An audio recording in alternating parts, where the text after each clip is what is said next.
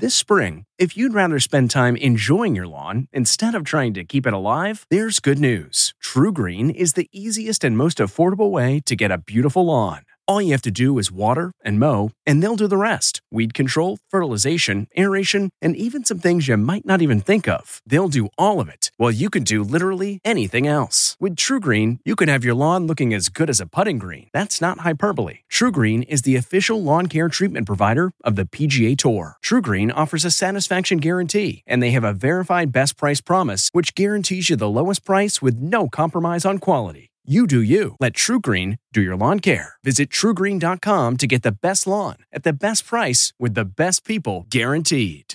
Do you ever wonder where all your money went? Like every single time you look at your bank account? Honestly, it's probably all those subscriptions. I felt that way too until I got Rocket Money. Rocket Money helped me see all the subscriptions I'm paying for, and it was eye opening. Between streaming services, fitness apps, delivery services, it all adds up so quickly. Rocket Money is a personal finance app that finds and cancels your unwanted subscriptions, monitors your spending, and helps lower your bills. Rocket Money has over 5 million users and has helped save its members an average of $720 a year with over 500 million in canceled subscriptions. Stop wasting money on things you don't use. Cancel your unwanted subscriptions by going to rocketmoney.com slash Wondery. That's rocketmoney.com slash Wondery. rocketmoney.com slash Wondery. Angie's list is now Angi, and we've heard a lot of theories about why. I thought it was an eco move. Fewer words, less paper. No, it was so you could say it faster. No, it's to be more iconic. Must be a tech thing. But those aren't quite right. It's because now you can compare upfront prices, book a service instantly, and even get your project handled from start to finish. Sounds easy. It is, and it makes us so much more than just a list. Get started at Angi.com. That's A N G I, or download the app today.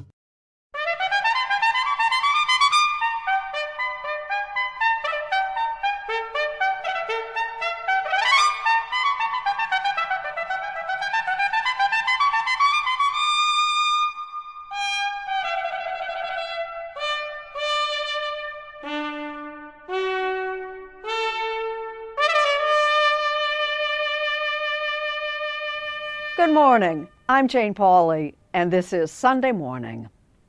Happy Valentine's Day. A little early. Cupid's big day has been celebrated for centuries. Today, many of us mark the occasion with flowers and candy. But this morning, we thought we'd take a closer look at love. What is love? How can it be found and kept alive? You might call Susan Spencer's story a labor of love. It's almost Valentine's Day. So, do you believe in true love? I think true love is attainable. I mean, I'm a hopeless romantic, but I do. I mean, I found it. Do you believe in love at first sight? I believe in lust at first sight. Chasing True Love, coming up on Sunday morning. Today is also Super Bowl Sunday, with Cincinnati's Bengals taking on the Los Angeles Rams. Ted Koppel has taken a closer look at America's game and shares a life lesson we can all learn from the agony of defeat. We got robbed. The ref cheated. Brees. That was three years ago. No flag. And for fans of the New Orleans Saints, it still hurts. There's nothing you can do. You can just rail against the night. Cheating. It's not that football fans handle defeat particularly well. Who that say they're gonna cheat them Saints? Especially when a bad call costs a trip to the Super Bowl. I can't say what I want to say, but Lord. But there may be a lesson buried in the pain. Ahead on Sunday morning. Then on to a trailblazing comedian from a pioneering television show. Jim Axelrod is in conversation with Chevy Chase. Live from New York, it's Saturday night. Chevy Chase was the first one to say those iconic words. Now, decades and dozens of films later, it might be time for Chase to take a look back. Was it odd that suddenly you're the guy on the cover of magazines? No. I felt pretty strongly that I was the funniest. A conversation with Chevy Chase later on Sunday morning. Luke Burbank looks in on weddings where the bride and groom have stand ins. Plus, thoughts from Jim Gaffigan and Josh Seftel and his mom are back with us on this Sunday morning, February 13, 2022. We'll be back after this.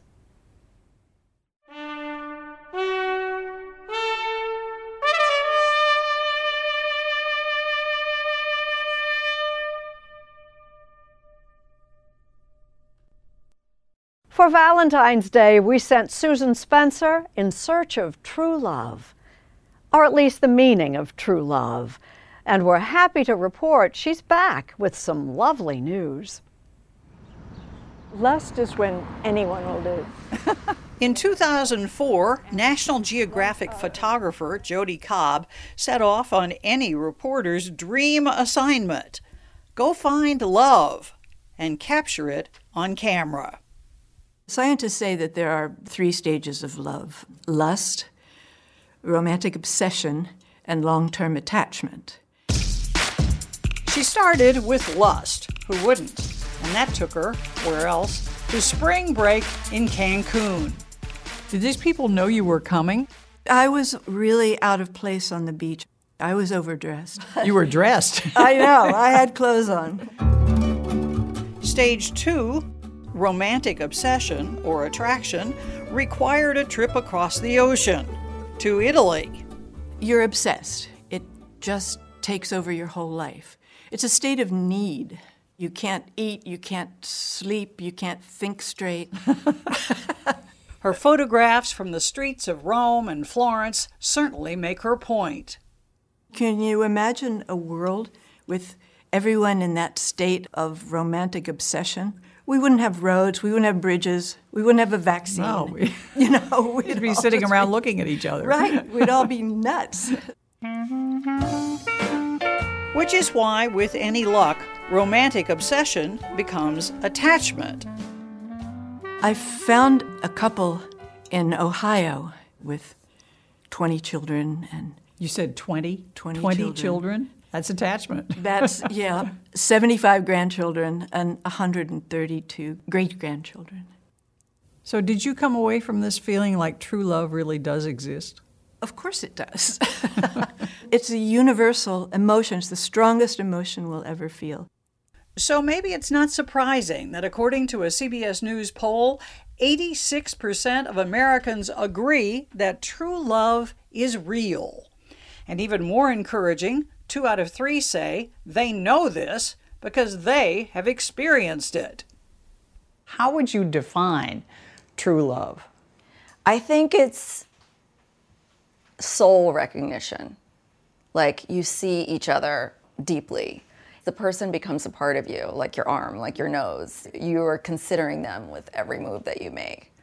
This is the first book? That is the first one. Accidental Diva. Yeah. Tia Williams has written the book of love more than once. She's a best selling romance novelist. Part of writing romances is, you know, trying to solve the unsolvable. What brings people together? What makes people stay together? Eva loved Shane and he loved her. But don't necessarily expect to find real life answers on the printed page no one shows in a romance novel the work that it takes to sustain it over a long period of time. Well, why don't you do that? Because it's boring. because nobody'd read it. Who would read that? Like the day in and day out of who's getting the toilet paper. You know, I'm at the gas station. Do you want anything? You know, it's a fantasy. And especially now in these weird times, everyone wants an escape. How does what we see in movies compared to what we see in real life. Life takes too long. You know, movies, uh, especially romantic comedies, usually about an hour and a half. So this is amazing. Yeah, a pretty great view. Screenwriter John Patrick Shanley's story of a somewhat quirky love won him an Oscar. I'm in love with you. For the 1987 romantic comedy Moonstruck. Snap out of it! He says at first he wasn't sure about pairing Cher with the much younger Nicolas Cage, but love works in mysterious ways. When I saw the screen test, It was incontrovertible. They were born to do this. But what tells you that? The way their eyes light up when they see the other person with both uh, hunger, aggression, and desire. When somebody looks at you with naked excitement that you're alive, that you exist, and that they can talk to you, you're halfway home. we are here to ruin ourselves and and to break our hearts and love the wrong people and die. If you actually are deeply enamored of another person and you want something from them, try the truth. We do die. We do die. It wakes them up to, oh my God, it's happening. Time is running through my fingers and I'll never get it back. I should do this thing. Tomorrow may never come. I could be hit by a mail truck. Let's go. this is love. There you go. Which do you think is harder, the falling in love part or the staying in love part? Falling in love is sort of outside your purview, it happens to you. Maintaining a loving relationship with another person, uh, I'm always hearing that it's a, it's a lot of work. You don't believe that? And, you know, I'm alone. Yeah.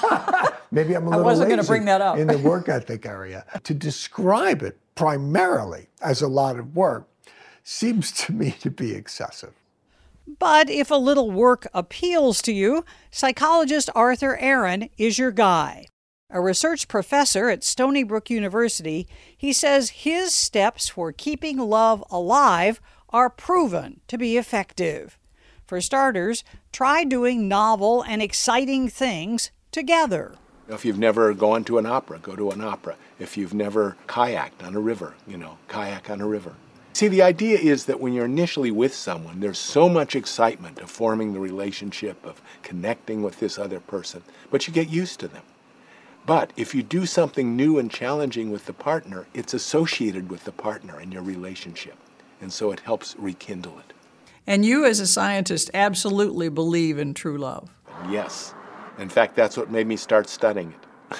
I fell in love. And in fact, the person I fell in love with became my long term collaborator, and in fact, my wife.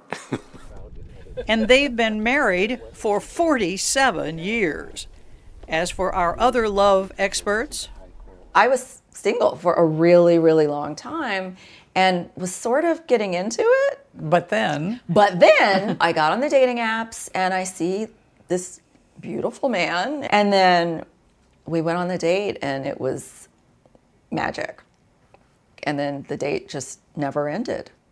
Do you believe in true love? Well, I don't think love cares if I believe in it or not. like gravity, yeah. like climate change. It just is. It just is. Have you found true love in your life?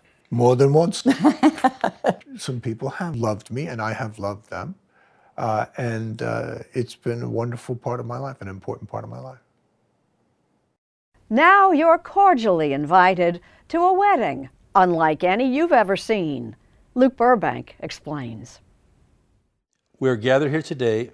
It's almost Valentine's Day, and love is in the air, as evidenced by this intimate and informal wedding that took place just last week in Bigfork, Montana. I do. I do.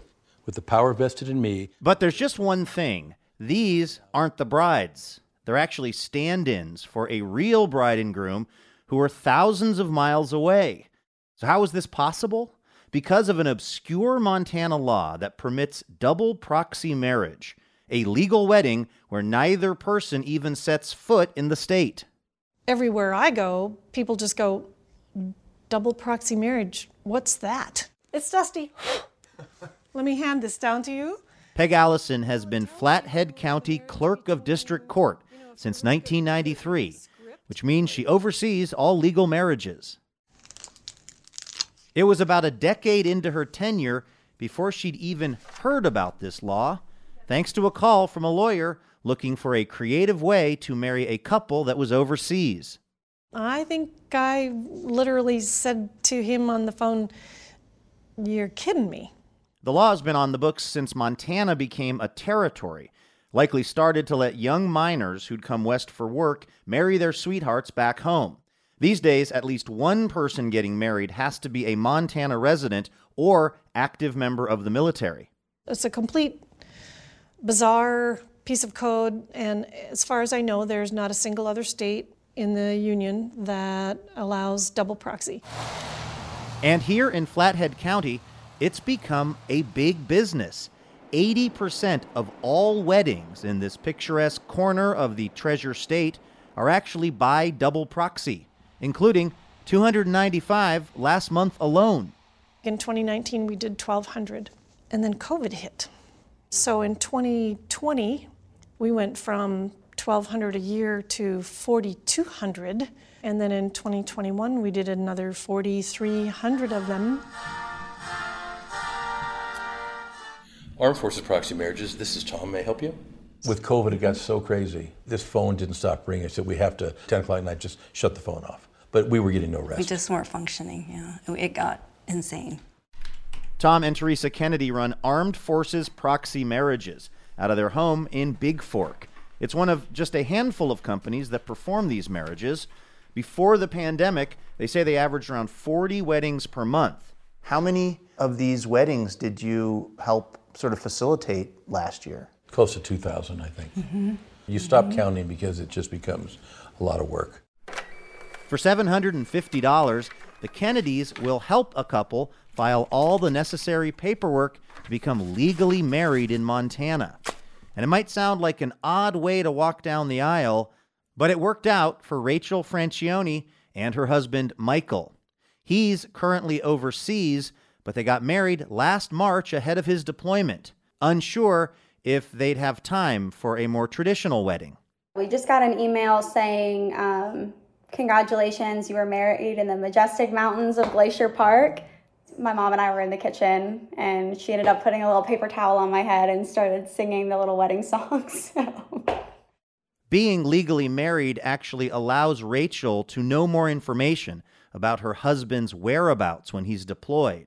And there are other benefits to being married in the military. For one, getting a basic housing allowance, which helped Jacob Seifert and Amina Kamau save to buy their first home.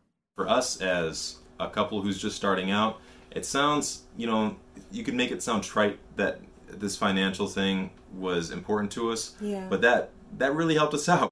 When they got married in December of 2018, Amina, a political campaigner, was home in Florida while Jacob, then an Air Force senior airman, was stationed in Korea.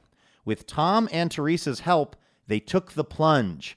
But that didn't mean Amina was quite ready to tell her family that she'd gotten married in Montana via the internet. They just blinked, and my mom had to take us some time to accept that I kept it from her, but knew that when we did it, we had goals in mind, we had a vision, and that we knew we were each other's person. My dad was like, Oh, this is great. do you, Teresa, as proxy for Ryan Weaver, take Miranda Bass to be your wife? I do. I love it. It's, we're in the moment. You know, you're standing in for someone. You're you're doing something that we feel is a patriotic duty on our part. So much so that Tom, Teresa, and their employee, Rachel Bodick, perform actual vows on behalf of their clients, even though there's no legal requirement to do so. Do you, Rachel, as proxy for Miranda Bass, take Ryan Weaver to be your husband? I do. On the day we were there, Teresa and Rachel said I do's on behalf of five couples. Really felt honored to ask, be asked to do that because I know that it means the world to the people that we're marrying, and it's such an easy thing for me to do. Another stack of licenses for you. Meanwhile, Peg Allison, who at one time had never even heard of this quirky law, has a new problem. Double proxy marriages have become so popular, she worries her office might not be able to keep up. So, we should probably just stop the interview right here so that, you know, you won't have anything to air. This could be a big problem for me. It could be a problem for my office because I've got my hands full. It's three o'clock somewhere. Time for a My Mochi ice cream snack. My Mochi ice cream is cool, creamy scoops of premium ice cream wrapped in sweet, pillowy dough. And get this All of My Mochi's fabulous flavors, like strawberry, mango, double chocolate, and cookies and cream, are only around 80 calories per piece.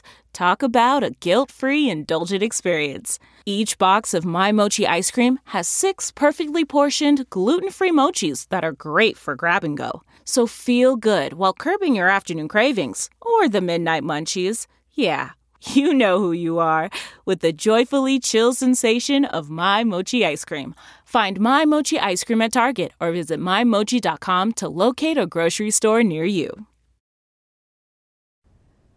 On to a love interest of a different kind football. On this 56th Super Bowl Sunday, whether the Bengals or the Rams win, senior contributor Ted Koppel finds real meaning in the final score. The Buffalo Bills take the lead with a minute 54 to go in the fourth quarter. You'll find Jake Varco and his Bills bunker on YouTube. Jake is a sports reporter with a passionate bias. What he provides that's sometimes missing among professional sports commentators is a front row perspective on the thrill of victory Buffalo Bills! and the agony of defeat. This is bad. Number 17 strikes. That was three weeks ago in a magnificent playoff game between the Bills and the Kansas City Chiefs. 17 seconds. Down the middle to the end zone, and there it is! What a game this has been. Three lead changes within the last two minutes of the game. With Buffalo up by three, Jake had every reason to believe that his beloved Bills were one game away from the Super Bowl. But The Chiefs still have an opportunity. Down the middle. Oh my goodness! They're in field goal range with that one. in the immortal words of Yogi Berra, it ain't over And the kick, till it's over. And it wasn't. it's good. This game is going to overtime. In overtime, if your team gets the ball first and scores, not just any score, it has to be a touchdown, you win. So getting the ball first can be a big deal. That is decided by the flip of a coin. And the Bills lose the coin toss. If you can get that coin flip, you're going to win. It isn't quite that simple, but Jake's right. The odds favor the team that gets the ball first. Here it is. The Chiefs got the ball, the Chiefs won. For the win! Ball game! I'm not a fan of the overtime rules in the NFL, but I'm not going to complain about them. Congratulations to the Kansas City Chiefs on a hard fought victory. Nice. Gracious. The quarterbacks showed class too. Those young men demonstrated something that the country has all but forgotten how to win with dignity and lose with grace. In the days afterwards, there was this really compelling gesture from Chiefs fans. They made $13 donations to the charity set up by Josh Allen, the quarterback for the Bills. Jason Gay is a sports columnist for the Wall Street Journal. Chiefs fans made thousands of $13 donations, 13 being the number of seconds it took the Chiefs to tie the game and send it to overtime. This resulted in an amount in the hundreds of thousands of dollars, and it was really kind of a touching thing when you consider how acrimonious that ending could have been.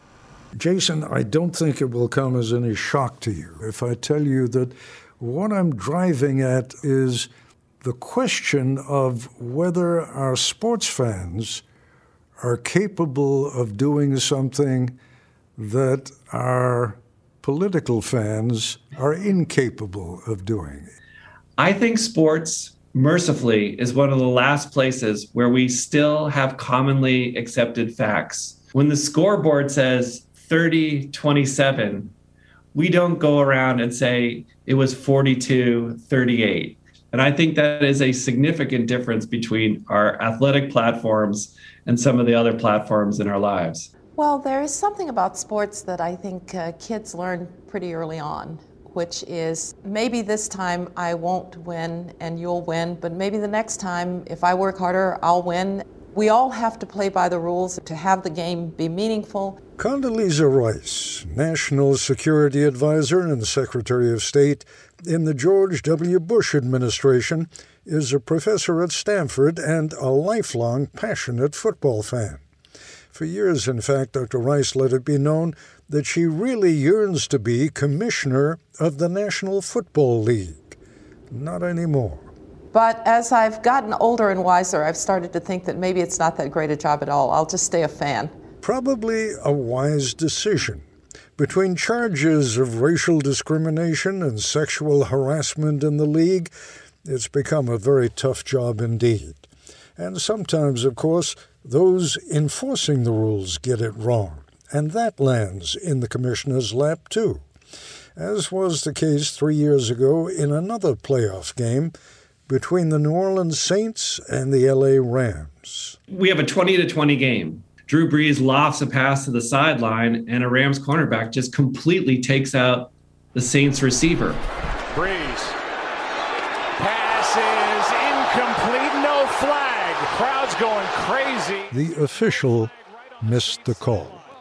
So, this really egregious penalty, a penalty that you could rightfully argue kept the Saints from scoring and going on to the Super Bowl, just was allowed to happen. This is a travesty. Worst call ever. Cheating. First of all, it was evident to anybody in the stands that our receiver was interfered with. You may have recognized this particularly rabid Saints fan as James Carville, who sometimes also dabbles in Democratic Party politics. I was just aghast. And I said, well, they're going to have to do something. Now, the, the commissioner did apologize to the coach, didn't he? That's great. you know, if I, I run over your grandkid, I say, gee, I feel terrible about it. and what else could he do? Of course, he had to apologize. Did anybody think of bringing a lawsuit? A lot of people. Some will file. If we can find an attorney in the city of New Orleans worth his salt or her salt, willing to take on the NFL, I'll put my house on the line. I thought about being a plaintiff on one of them. But I have a lot of lawyer friends, and I'd be glad to follow suit, you know, but you're not going to win. But ultimately, what happened? Nothing. We're still in a situation where NFL games are very often left to subjective decisions by individuals on the field. The fans had to sort of eat it, right? Ultimately, though, in sports and in politics, there's a final authority and an understanding. Whether it's handed down by someone in a striped shirt or a black robe, fair or unfair, for the good of the sport and sometimes for the good of the nation, you live with it. As Al Gore did in the wake of a 5 to 4 Supreme Court decision that delivered the presidency of the United States to George W. Bush. Let there be no doubt. While I strongly disagree with the court's decision, I accept it. For the sake of our unity as a people and the strength of our democracy, I offer my concession. That is how democracy has to work. It is really important that uh, that rule, that understanding, that I may not like the outcome, but I am going to respect the outcome. That's extremely important. Now, I will say there's something that's also forgotten a bit about 2000. There were people on the other side, some of them in Congress, who said, he's not really my president. So maybe that erosion started before we actually realized that it had started. We really have to get back the sense that our elections are the test of democracy and that when they're over, we move on. So, are we comparing a bad call in a football game to the Supreme Court decision that cost Al Gore the presidency? Not even close. Although, at some point in football and in real life, in order for the system to function, you simply have to accept when there are no further appeals. In spite of every fact, every court decision, 60 court decisions, six gazillion recounts. Now, you're talking about 2020. Sorry, 2020. You have, I don't know how many different recounts that all find the same thing that there's no evidence of fact at all that anything other than minor discrepancies that happen in any election had any effect. And you got 35% of the country that just believes otherwise. They're not going to change. They're just not. We've seen where a refusal to accept that notion can lead. In a few hours, though, about a hundred million Americans will gather before their televisions to bear witness to one of the few remaining national events where accepting the final score as fact remains a widely accepted practice. Now, Super Bowl thoughts from our Jim Gaffigan. Well, it's here. Super Bowl Sunday, America's most American holiday. The food, the flyover, the halftime show. The spectacle of what Super Bowl Sunday has become makes perfect sense. America turned Jesus' birthday into a shopping spree, Independence Day into a barbecue, and Memorial Day into a white sale. But somehow Super Bowl Sunday has become an exact reflection of who we are. Who's excited for Super Bowl 56? Today's game will feature a mix of blood pumping patriotism, violence, and pageantry dressed up in good old gluttony and consumerism. We will eat while we watch the game. Is there anything more American than eating while you watch other people be active on television?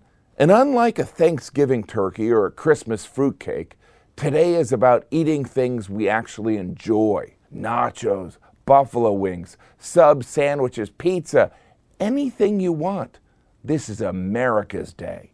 It wouldn't be Super Bowl Sunday without some incessant, unapologetic consumerism, the lifeblood of the American soul and economy. The commercials that air during the game will not be viewed as interruptions, but embraced as infotainment which we will immediately post about on social media, turning the country into an enormous involuntary focus group. America needs this Super Bowl Sunday. In my lifetime, we've never been so divided. Not just two different sides, two different realities. People that are right versus people that are right. We need a day to sit at home and root for a team. We haven't had an opportunity to do that in like an hour. Good evening, I'm Chevy Chase, and you're not. From Saturday night to Sunday morning, Chevy Chase is in conversation with our Jim Axelrod about a life in comedy. I mean, he's been club champion for three years running, and I'm no slouch myself. Don't sell yourself short, Judge. You're a tremendous slouch. It was all right there in 1980. You take drugs, Danny? Every day. Good. When Chevy Chase made Caddyshack. So, what brings you to this uh, nape of the woods, neck of the wave? How come you're here? And it's still here today, a year after a near fatal heart failure. The heart thing was a year ago. How are you feeling? Oh, we've removed it. His relentless deadpan. Didn't need it much. It's much better now. Funny. Why did you leave SNL? Hate it. Or caustic, even raunchy, as we got to see for ourselves during our conversation. And out of all those characters, which one is Fletch. closest to you? I think Fletch, because it really was me, pretty much. What part of you? Uh, my. It all still makes it hard to tell if Chevy Chase is just joking. What do you think of Saturday Night Live now? It stinks. No. Wait a minute. I, I can't tell if you're joking or serious. No, I'm not serious. That wit was the foundation for one of the most successful comic acting careers over the last half a century. Live from New York, it's Saturday night. The first to say those words. Good evening, I'm Chevy Chase, and you're not. The first to anchor Weekend Update. The fall down breakout star from Saturday Night Live's first cast that included Dan Aykroyd, Well, uh, I don't understand how you ended up on top of my wife, that's all. I mean, uh. Gilda Radner, What? The editorial was about the Supreme Court decision on the death penalty, not death penalty, the death penalty. Oh, well, that's very different. Yes. and John Belushi, who seemed to have a special talent for getting under Chase's skin. There are nine different countries where March comes in like a frog and goes out like a golden retriever. But that, that's not the weird part. No, no, the weird part is, is the frog. The frog part is. The weird part is. Anytime I could find a little piece, there's John. If there was any resentment, it came as no surprise to Chase. Suddenly, you're the guy on the cover of magazines. You're the first among equals. Yeah. Was that odd? No. I felt pretty uh, strongly that I was the funniest. he could afford to laugh it off when he left during SNL's second season. Excuse me. Uh-oh, there we go. My fault, very much my fault. A string of movies was about to make Chevy Chase. Yes! I like it. A Hollywood heavyweight. Fletch. Uh, now, John who? John Cocktoe, Stone. It's a beautiful name. well, it's Scotch Romanian. It's an odd combination. Yeah, well, so are my parents. The National Lampoon's Vacation franchise. Where's Edna? She's in the car. Good. Come on, kids. Get your butts in the car. Go. Don't you want to look at the Grand Canyon?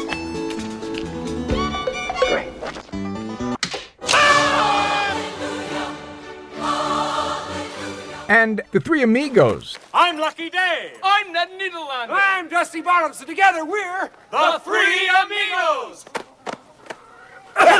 among others, did more than a billion dollars at the box office during the 1980s. Oh, those wonderful movies. Good God. That was my mark of success, getting into the movies and making them funny. I could really write my own stuff uh, in movies and tell people where to go and whatnot. Does this proposition entail my dressing up as Little Bo Peep? Telling people where to go seemed important to him then and still seems to be now. Is that what you loved about him? Fletch was Well- closest to you as a person? Yeah, the uh, attitude. I don't know. I, Smug? I'm, I'm getting too old to answer these things well. Smug? Yes, you. Oh, well, I'm sorry. Cornelius Crane Chase was born into an old line New York City family that dates back to before the American Revolution. His parents divorced when he was young. You always ask a comedian, why'd you become a comic? Did a part of it come from the pain? I think if you speak to many comedians, they'll say the pain, the fear. It comes from their childhood somewhere, you know. He loved to hang out with his father, a book editor who counted Truman Capote and Norman Mailer as friends. But he lived with his mother, who'd remarried an abusive man, a psychotherapist. That's when pain and fear presented themselves. He was violent toward my mother. Did he hit you? Yeah, he hit.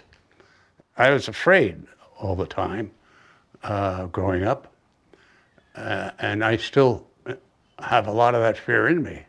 So, in a sense, it did shape my path, yeah. I mean, it, it sort of made me want to take those people out. And bullies, I hated bullies. Which might come as a surprise to many who've felt his sting as they've crossed paths with Chase over the years. Every man should be punched in the face. It's a rite of passage. His clashes with the creator and cast of Community, his last big role, Is that a cookie? which led to his departure from the show after several seasons in 2012, were just the latest headlines dealing with Chase's conflicts and behavior going all the way back to SNL. When you read that stuff, when people say, Chevy's been a jerk, are those unfounded cheap shots? I guess uh, you'd have to ask them. I, I don't give a crap. what? No, Chevy Chase certainly does not. Uh, I'm who I am, and I like who I am. I don't care. And it's part of me that I don't care. I've thought about that a lot, and I don't know what to tell you, man. I, I just don't care. And as the reception makes clear, at theaters where he now shows his films and takes questions, he's got plenty of fans who just don't care either. They're celebrating something. Yeah. What are they celebrating? Uh, usually they're drunk. At 78, Chevy Chase is who he is, which doesn't include a whole lot of introspection. I don't look. I'm trying to be honest. I know, and but- I know it, it doesn't help me. I suppose, and I, I'm, I'm sort of hurt by the fact that I uh, can't go any further with this. Uh, That you can't go deeper. yeah.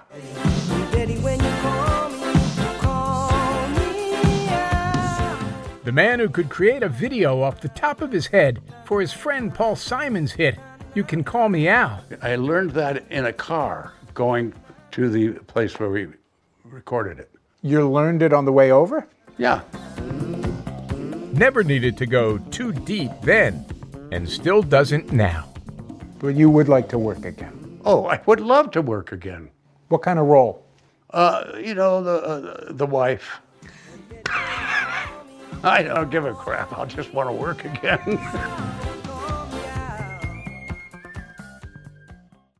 On the eve of this Valentine's Day, Josh Seftel and his mom are back, reminiscing.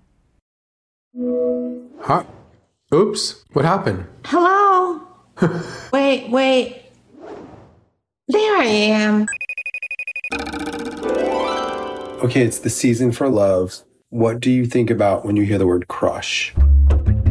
Crush. When you have a crush on somebody else, Why do they use that word? I think you're kind of obsessed. What does it feel like physically? Physically, who remembers physically? Your hormones are starting to work and you want to look pretty. I guess you think you might be in love. Do you remember the first time you had a crush? Yeah, I think so. Mervyn Aronoff. I thought he was cute. He was very smart and very sweet and very nice. Did you pursue him? I didn't have to. We used to go and have cherry cokes together after school. The place where we went for cokes was down the street from my best friend's house. And we'd talk about the soda shop and Mervyn, and then I'd go home. Did you ever kiss? Wait, what was his name? Mark. Mervyn Aronoff. I kissed him once. really? Yeah, What was it like? Icky. Really? what happened when you guys split up? I had another boyfriend. Do you think Mervyn was upset when you started dating another guy? Things didn't get serious in those days. You had a boyfriend for a couple of weeks, and then you had another boyfriend. And then three weeks later, you had another boyfriend. It was a long time ago, Josh. It feels so long ago that it feels like I'm telling you a story about somebody else. Do you ever feel like he's the one that got away? There was a couple there, but not him. Uh huh. How does it make you feel to talk about this stuff? It makes me feel old. It's kind of sweet. It kind of gives you a warm, fuzzy feeling. Makes you feel good. What role do these kind of memories have in your life? You know, I, I wouldn't think about this unless you brought it up. I mean, maybe I did once in a while. Do you ever have crushes now? Oh, maybe an orange crush. you never give up. Find me somebody. These men, if they're 80, they want a 65 year old woman. Imagine how old the man would be that might find me attractive. I don't need that trouble. Maybe a puppy. Or maybe just the way I am is the best. I'm pretty happy with my life.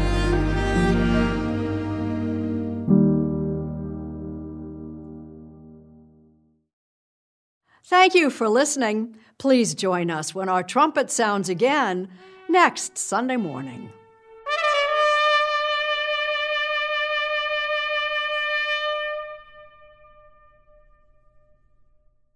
If you like CBS Sunday Morning with Jane Pauley, you can listen early and ad-free right now by joining Wondery Plus in the Wondery app or on Apple Podcasts. Prime members can listen ad-free on Amazon Music. Before you go, tell us about yourself by filling out a short survey at wondery.com/survey.